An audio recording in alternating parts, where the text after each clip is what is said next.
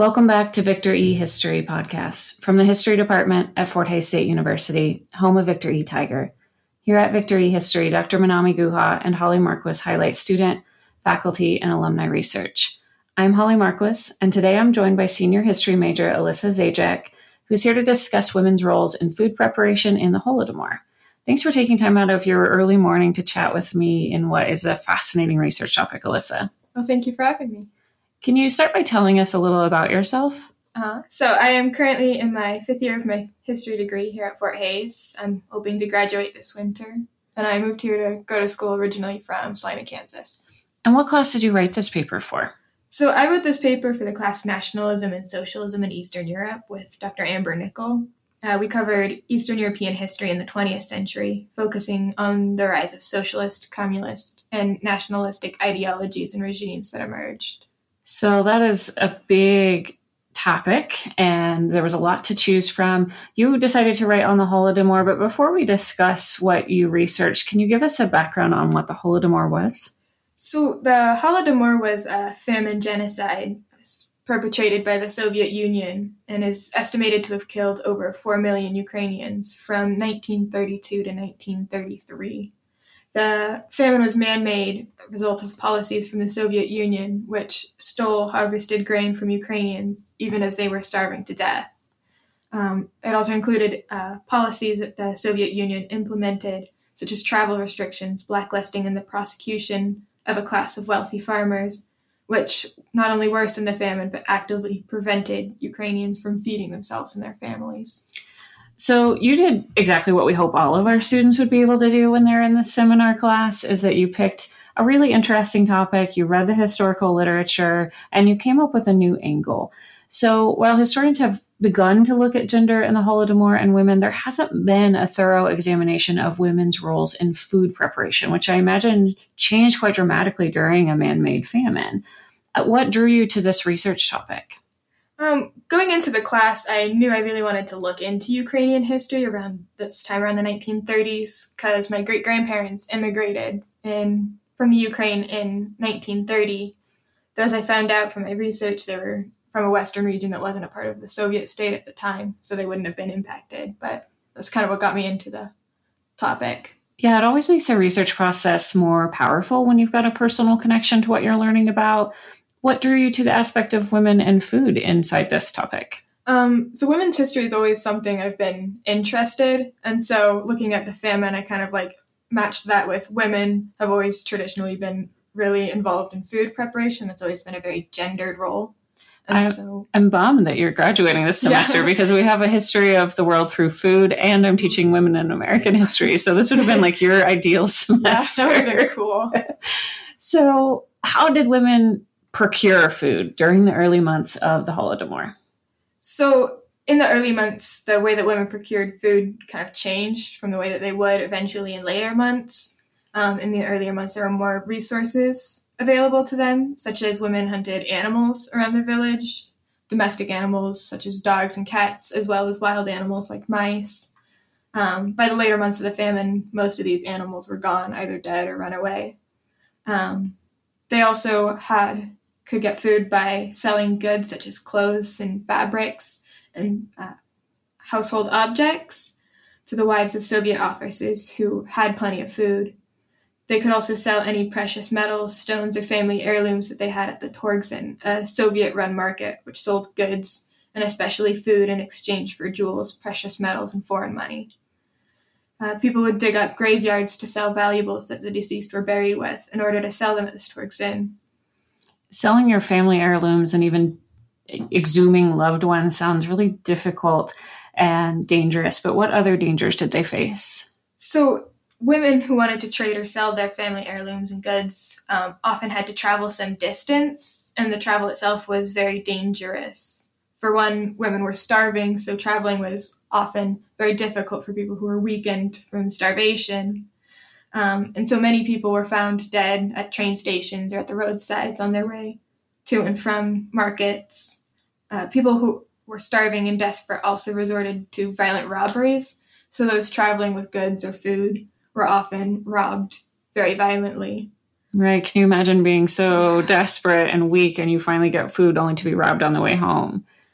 So people would often eat their food as they got it instead of travel with it. That makes sense. In later months, too, the Soviet authorities also put travel restrictions in place for Ukrainians, which meant that women who continued to risk travel, and they did continue to risk travel, could face very severe punishment if they were caught.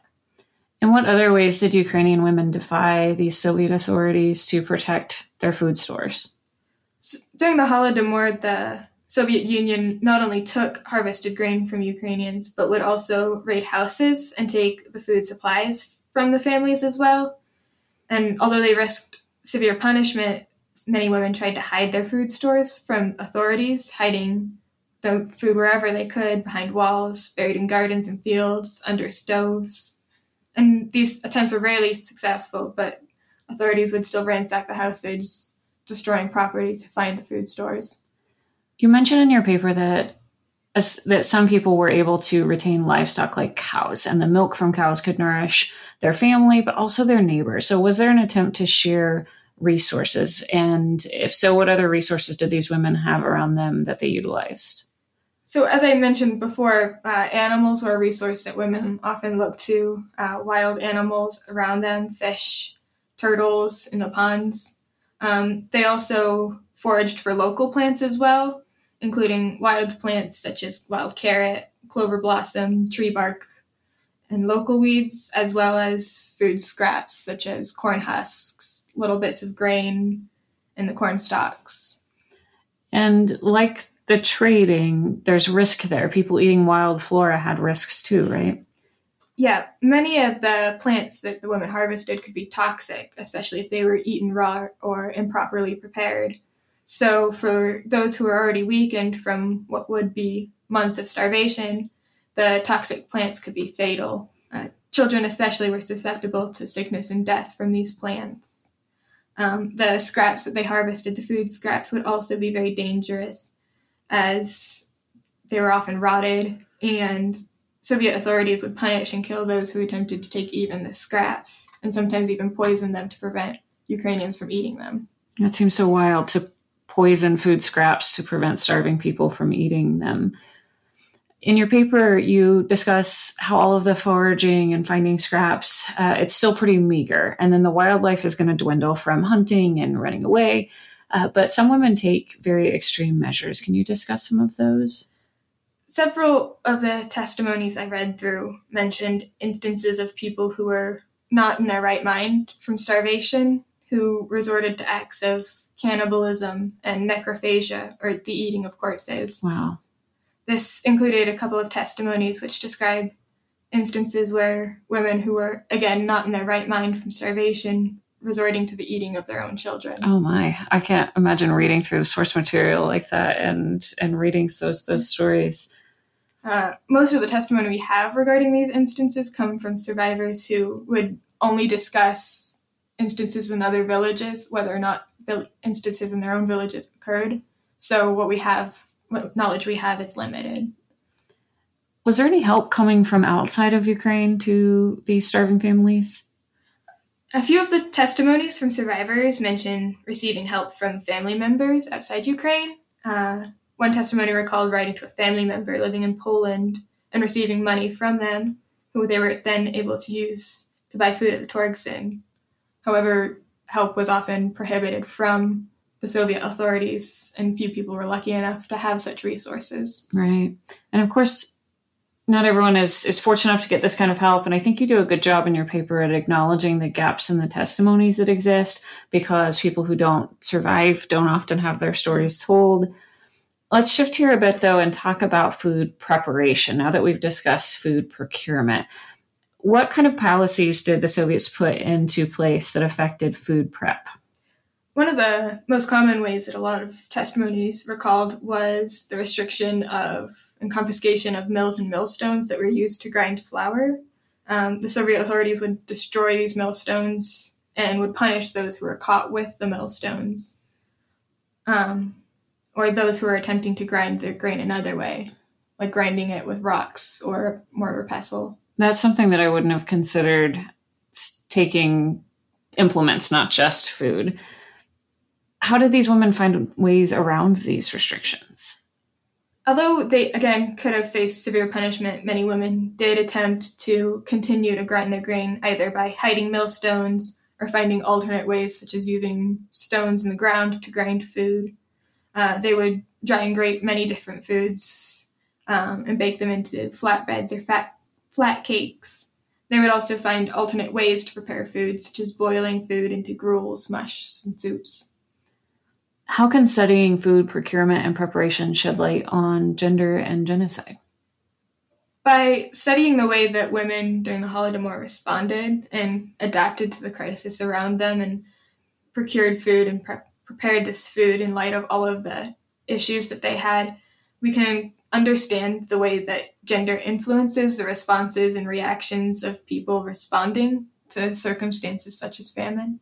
I think it'd be really interesting to look on the other side as well and look at the Soviet women and their roles. So, if you ever wanted to expand this, I think that that would be a neat way to do so. You did such a great job with this research and writing. What kinds of primary source materials did you use? Uh, my primary sources were made up of a large number of testimonies from survivors of the Holodomor. Um, thankfully, a really large number of survivor testimonies and stories have been recorded and preserved by a number of different historians and other organizations working to ensure that these stories continue to be told. Is there anything that you found in the research that you ultimately didn't end up getting to use? So, as I mentioned, I read through hundreds of testimonies from survivors, and so there were a number of really impactful and often difficult stories that I wasn't really able to discuss in my paper.